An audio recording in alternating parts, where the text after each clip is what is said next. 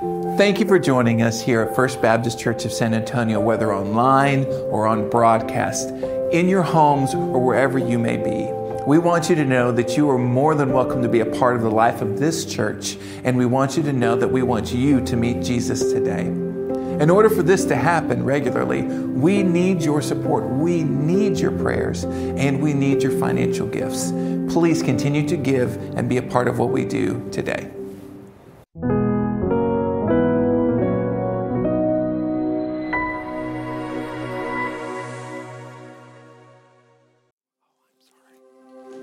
What is prayer? Stale tradition, ritual, a good luck charm, part of some religious checklist, done to appease a higher being so we can get what we want, or at least avoid the lightning bolt.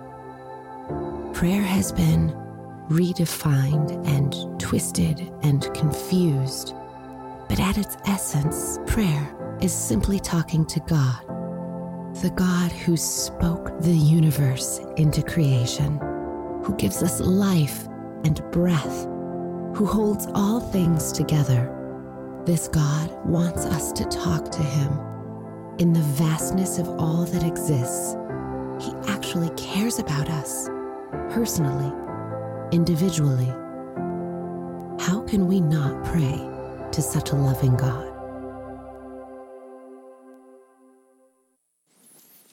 That's a marvelous thought uh, that the God who created the heavens and the earth has made himself known to us and says, Know me, come to me, talk with me. That's pretty incredible. Before we get to our text for today, let me talk about our life together as a church family.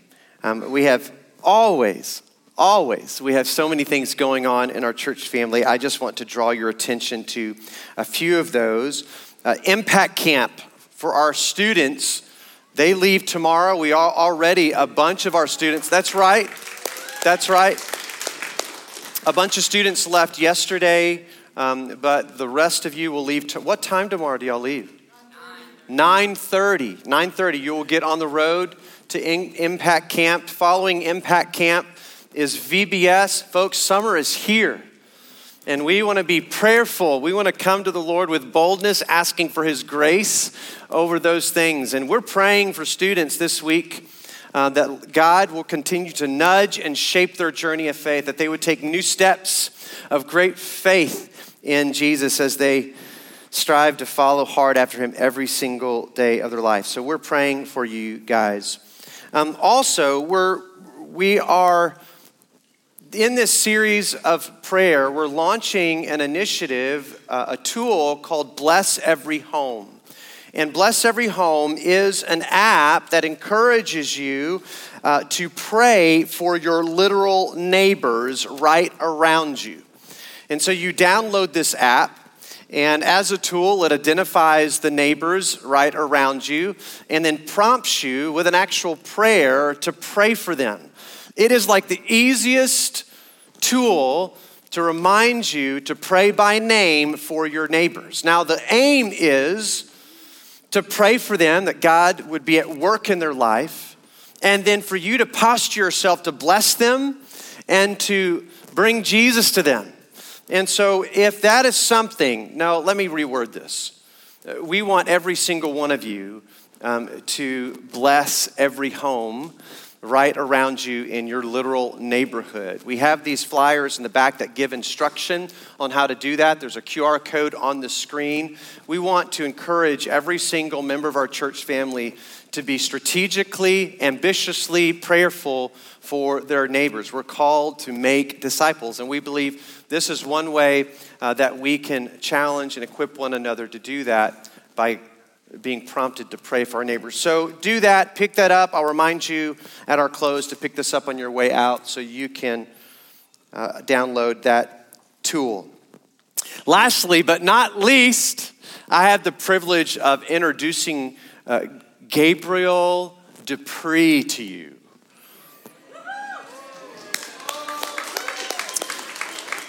Now, if you are not aware and you're wondering why Ethan hasn't been here the past two weeks, well, he and Melissa just had a new baby little boy, and we rejoice with them. Again, we're reminded of God's goodness and beauty and new little life and his promise. So um, I'm going to say, Ethan, I know you're watching right now and, and Melissa, they said, hey, and we rejoice with you and your family and God's goodness. We praise the Lord for Gabriel's little life and his brothers and sisters' lives too.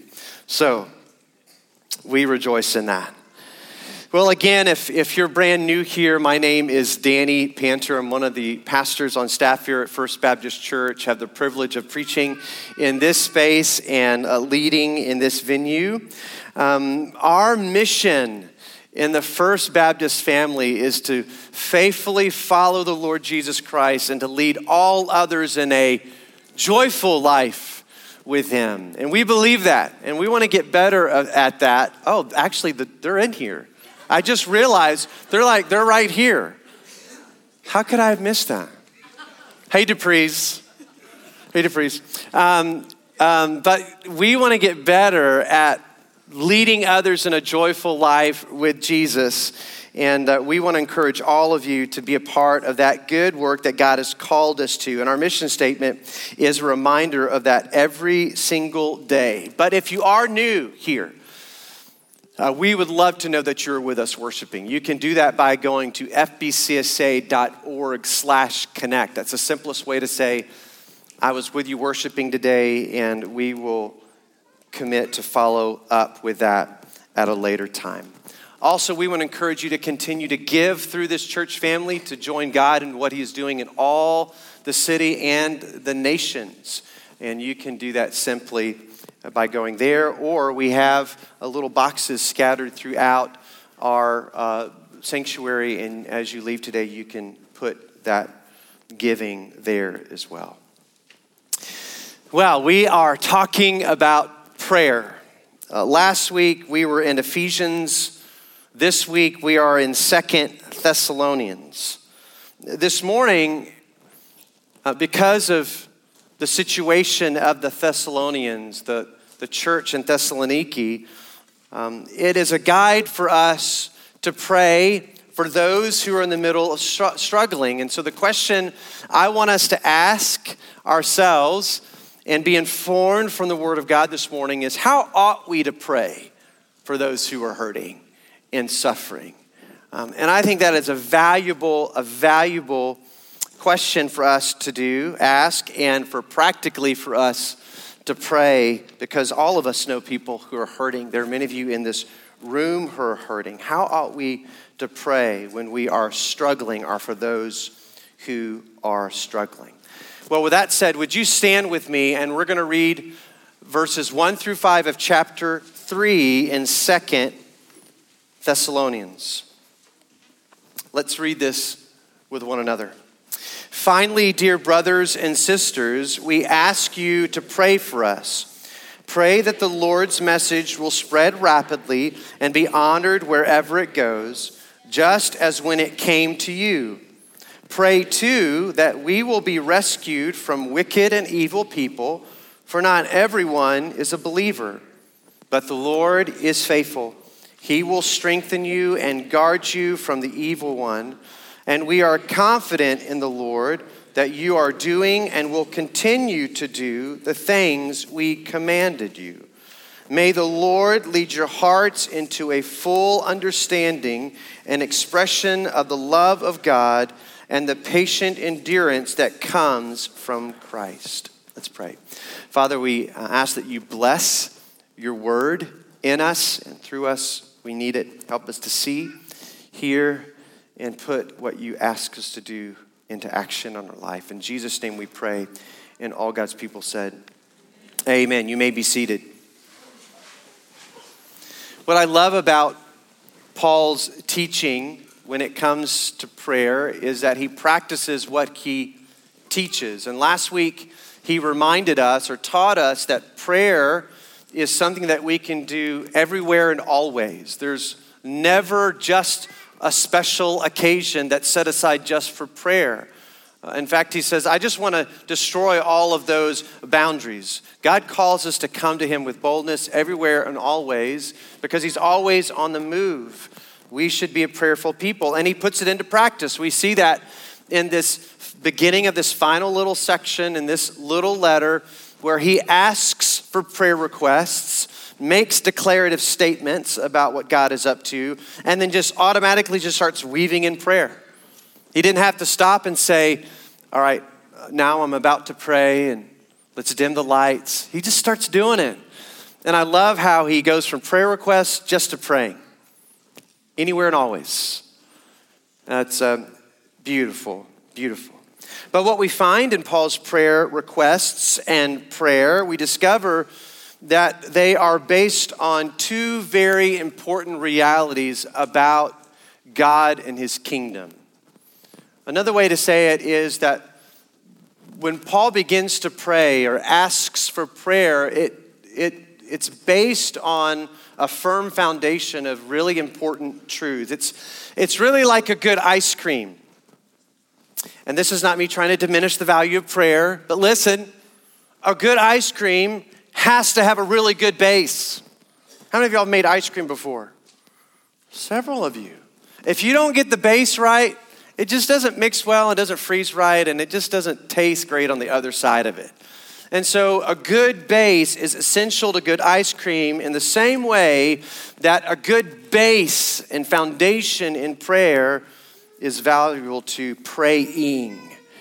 And Paul comes to prayer with two very important realities of God. The first one uh, we find um, in verse 1 and in other places in Second Thessalonians. But in verse 1, it says, Finally, dear brothers and sisters, we ask you to pray for us. There's the prayer request, the start of the prayer request.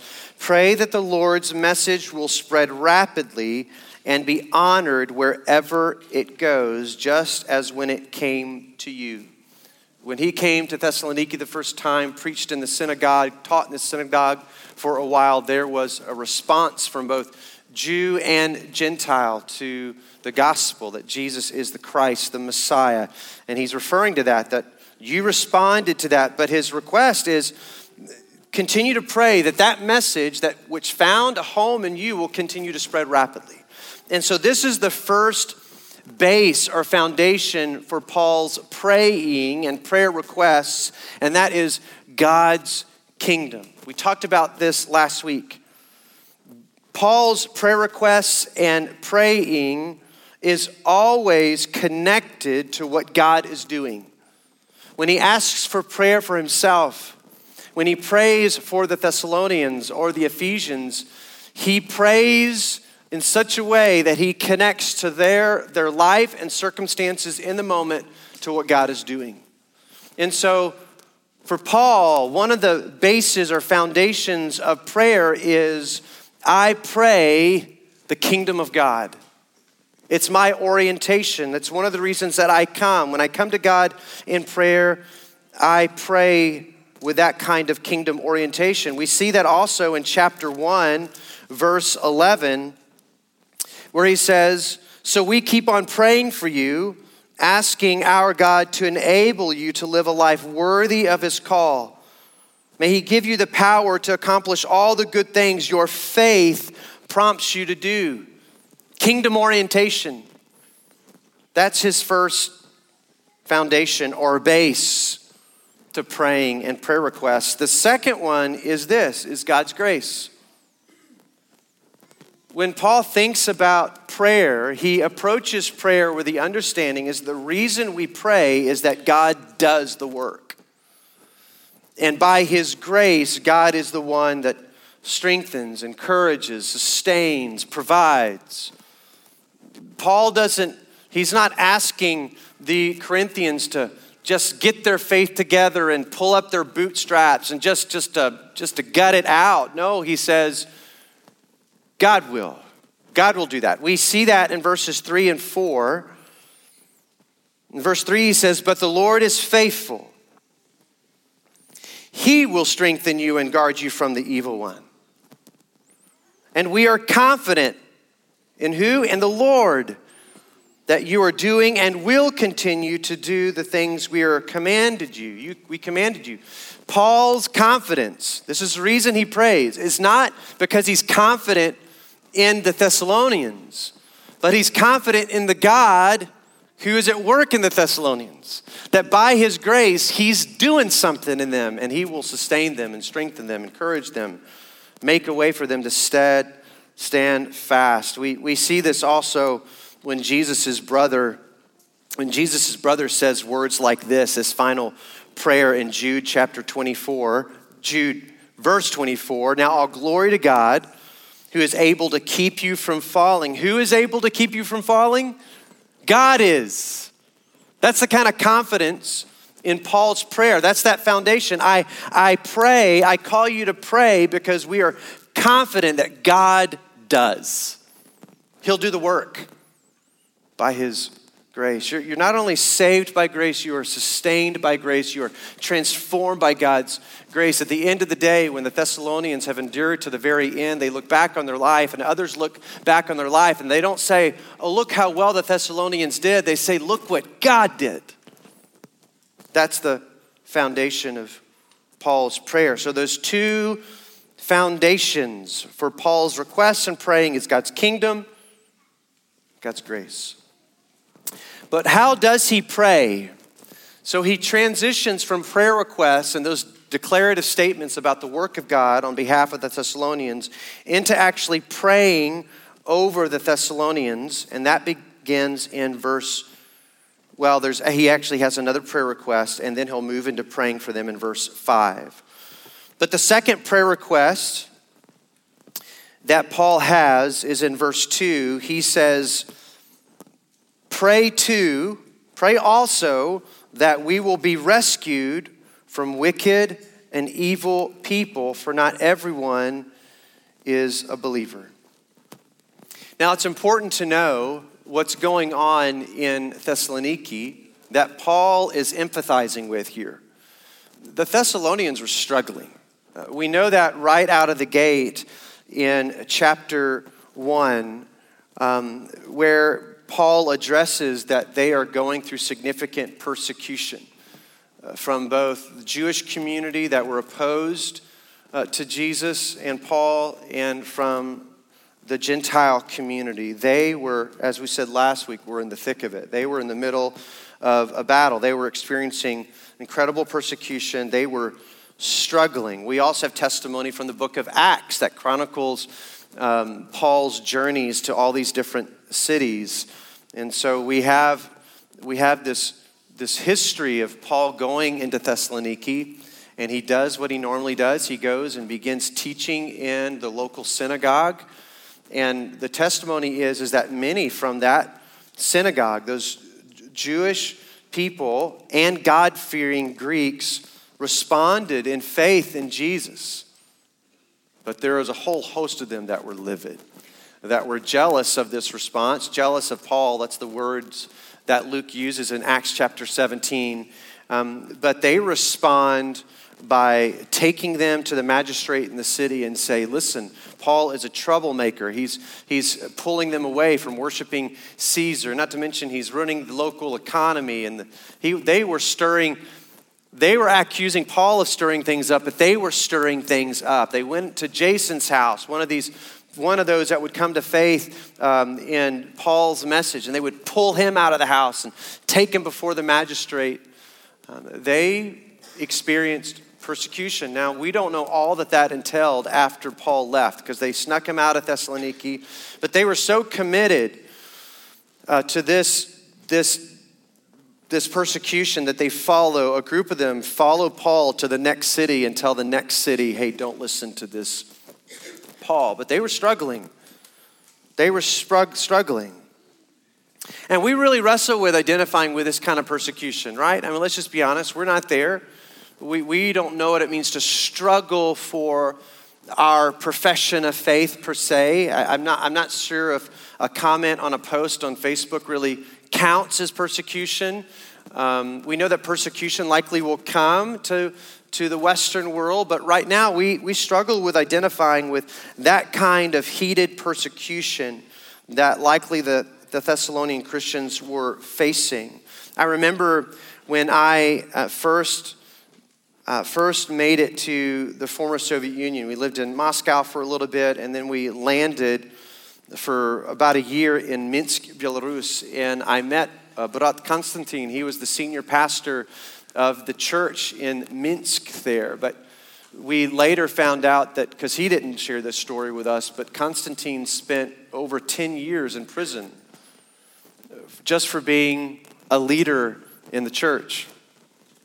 We don't know what that's like. I remember my friend um, Piotr who would tell stories about how he would be at home and there would be these different knocks on the door throughout the day asking where his dad is because his dad was a deacon in the church. We don't know what that's like. We don't know what that's like. There are many in our world that do. We wrestle with identifying with that kind of struggle, but Paul knew what it was like. Paul knew exactly what that kind of suffering was like. That's why that prayer request says, Pray too that we will be rescued from wicked and evil people. This is Paul saying, I know right where you are. I know you're hurting. I know you're struggling. I know you're suffering. And I've tasted that too. Will you pray for us that we too would be rescued from wicked and evil people? This is Paul saying, I want you to know that we get it. We get it that life is hard following Jesus. We're there too.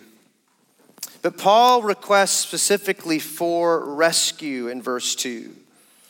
But I want you to notice how that request is connected to the kingdom. And it, what I mean by that is Paul's request is not primarily aimed at alleviating their suffering. And that's a worthy prayer to ask.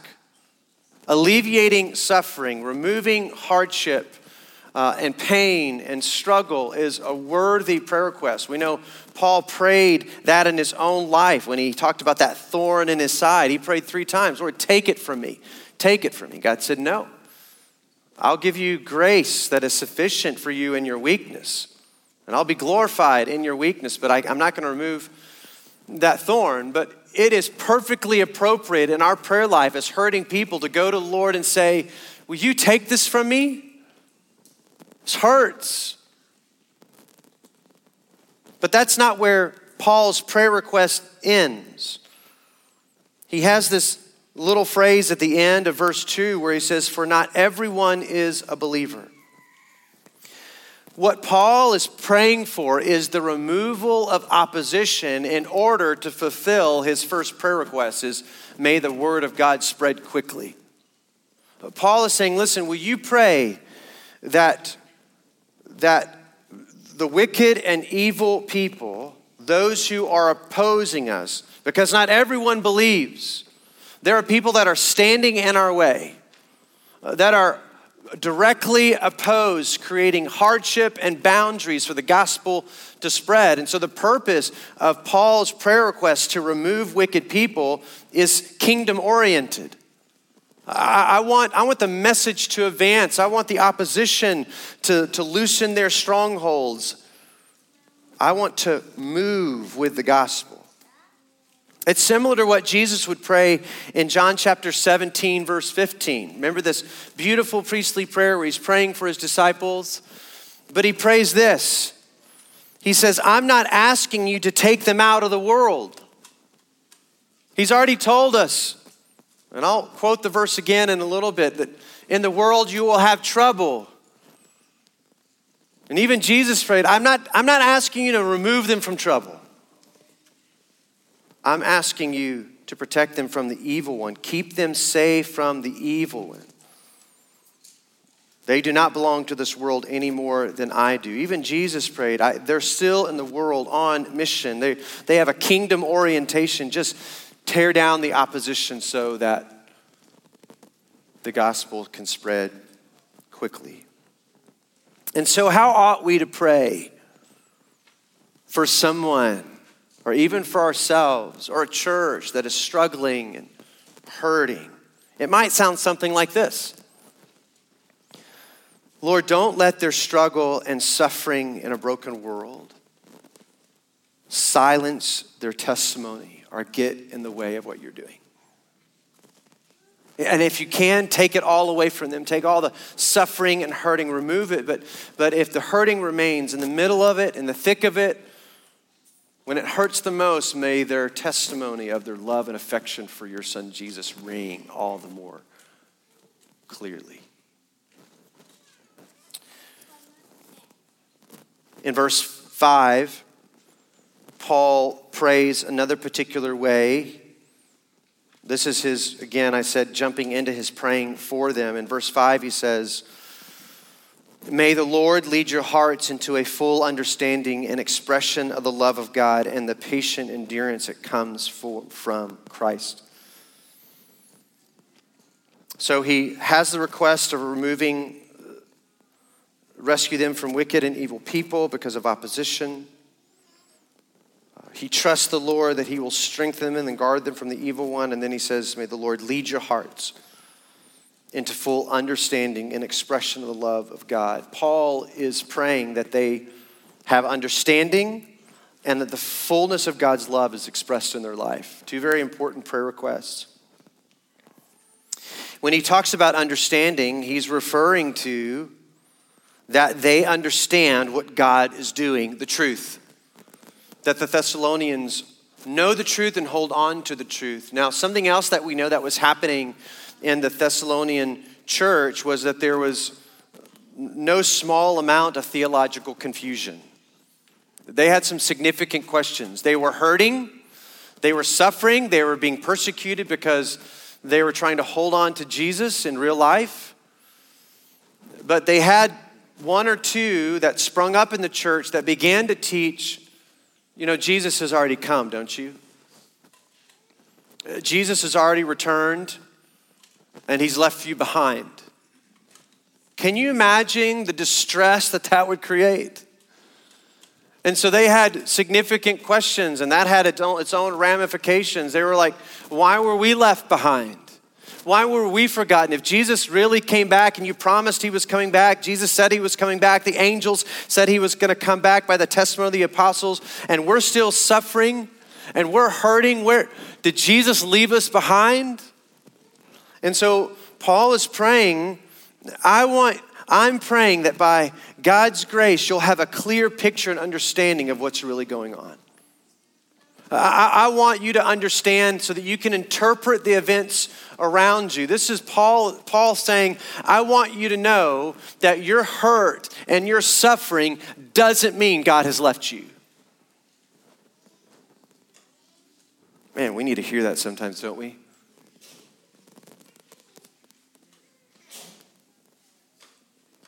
Sometimes we need to hear in the midst of our hurt and suffering your suffering does not mean God has left you.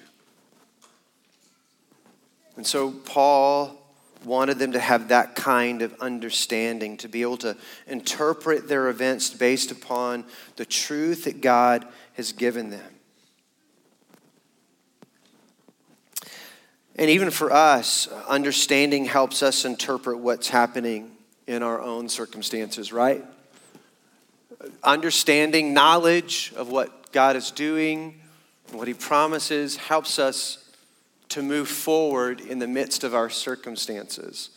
Now, several years ago, um, I woke up with, well, I woke up with subtle pain that in, led to incredible pain.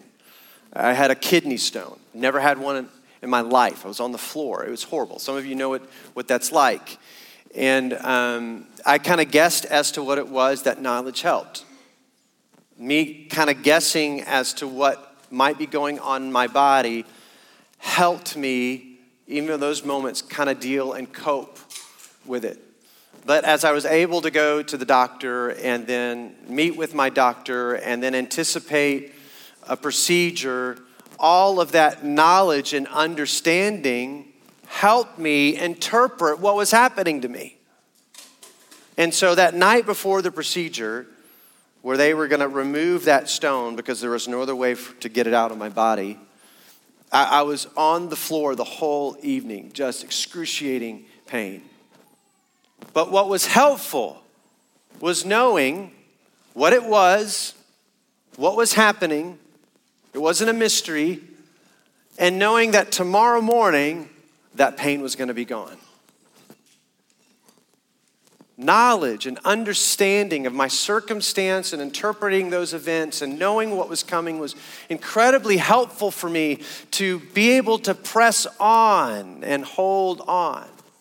And that's true for them. That's why Paul is praying. I'm praying that the Lord gives you the fullness of understanding so you can interpret these events that Jesus has not returned yet.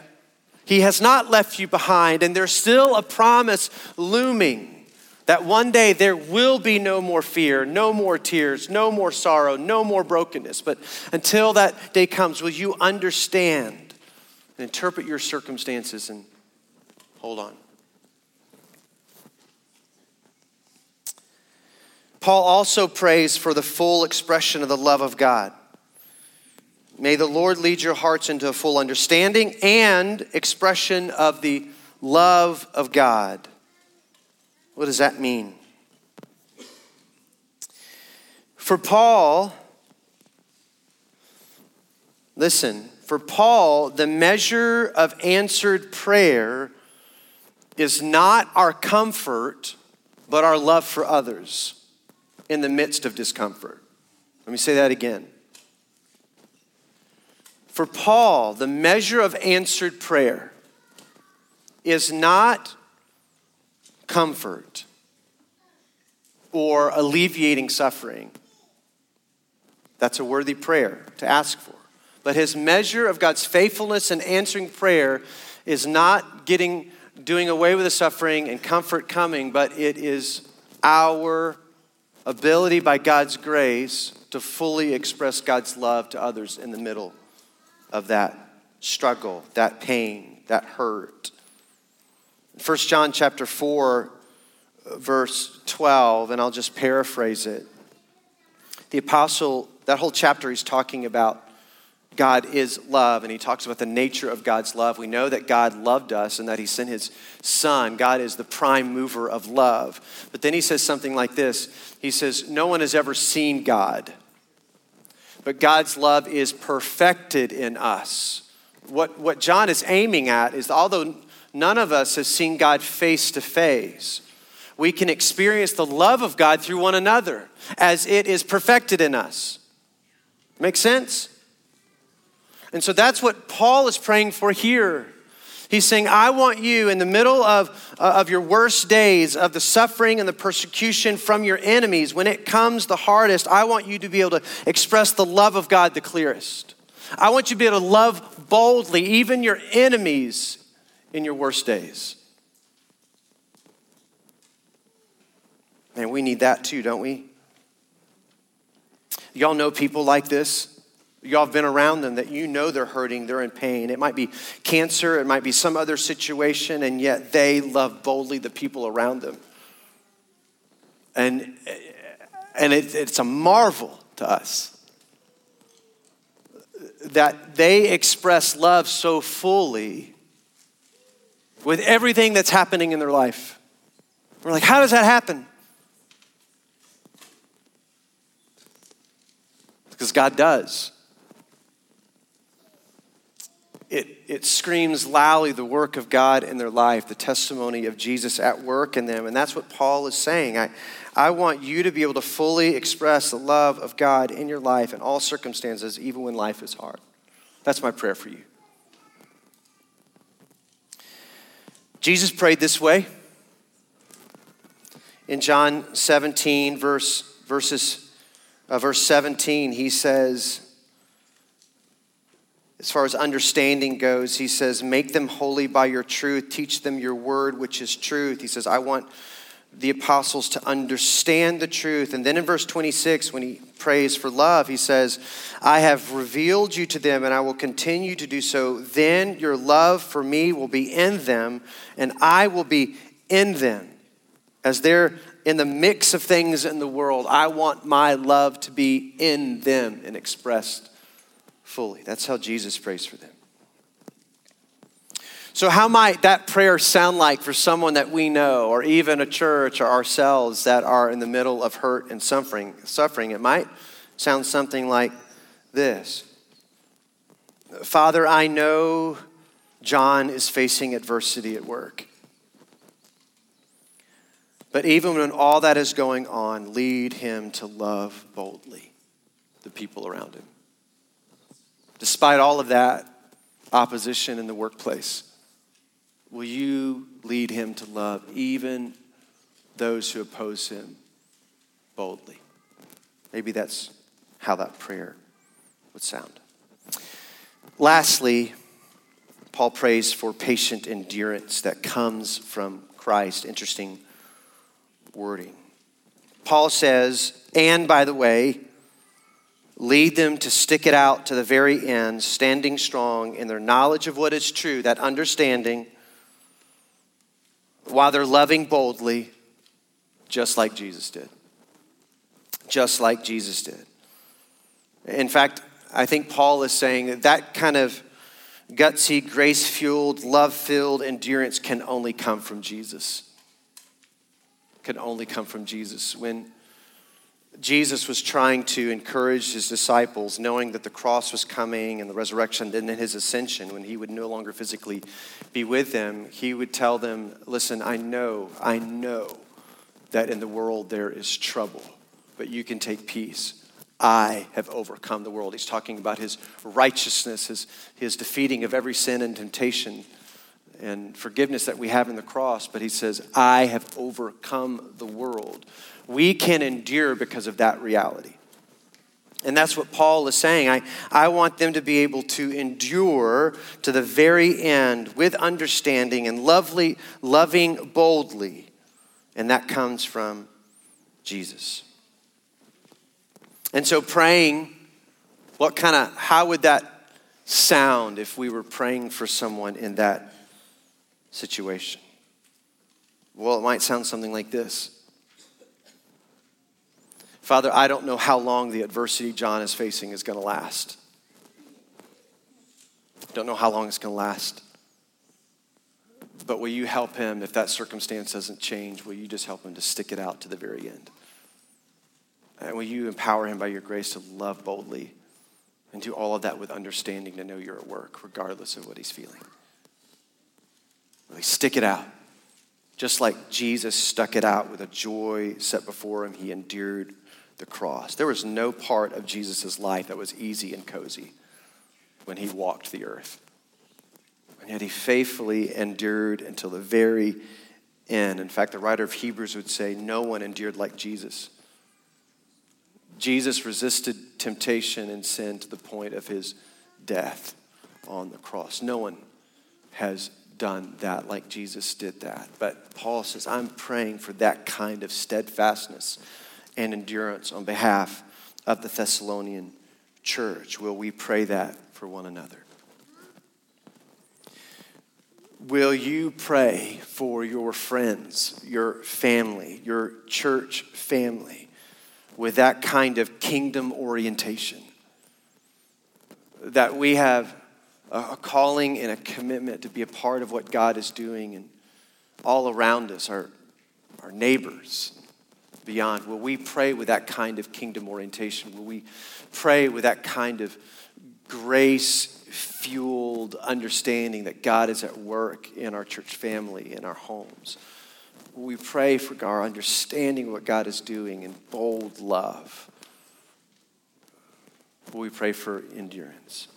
Let's pray together.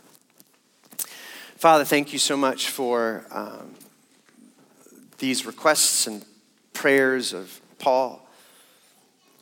Lord, teach us to pray that way. Um, help us to have those kind of kingdom prayers.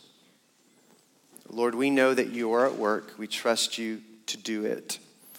Uh, we trust you to transform this church family to be more and more part of what you're doing all around us.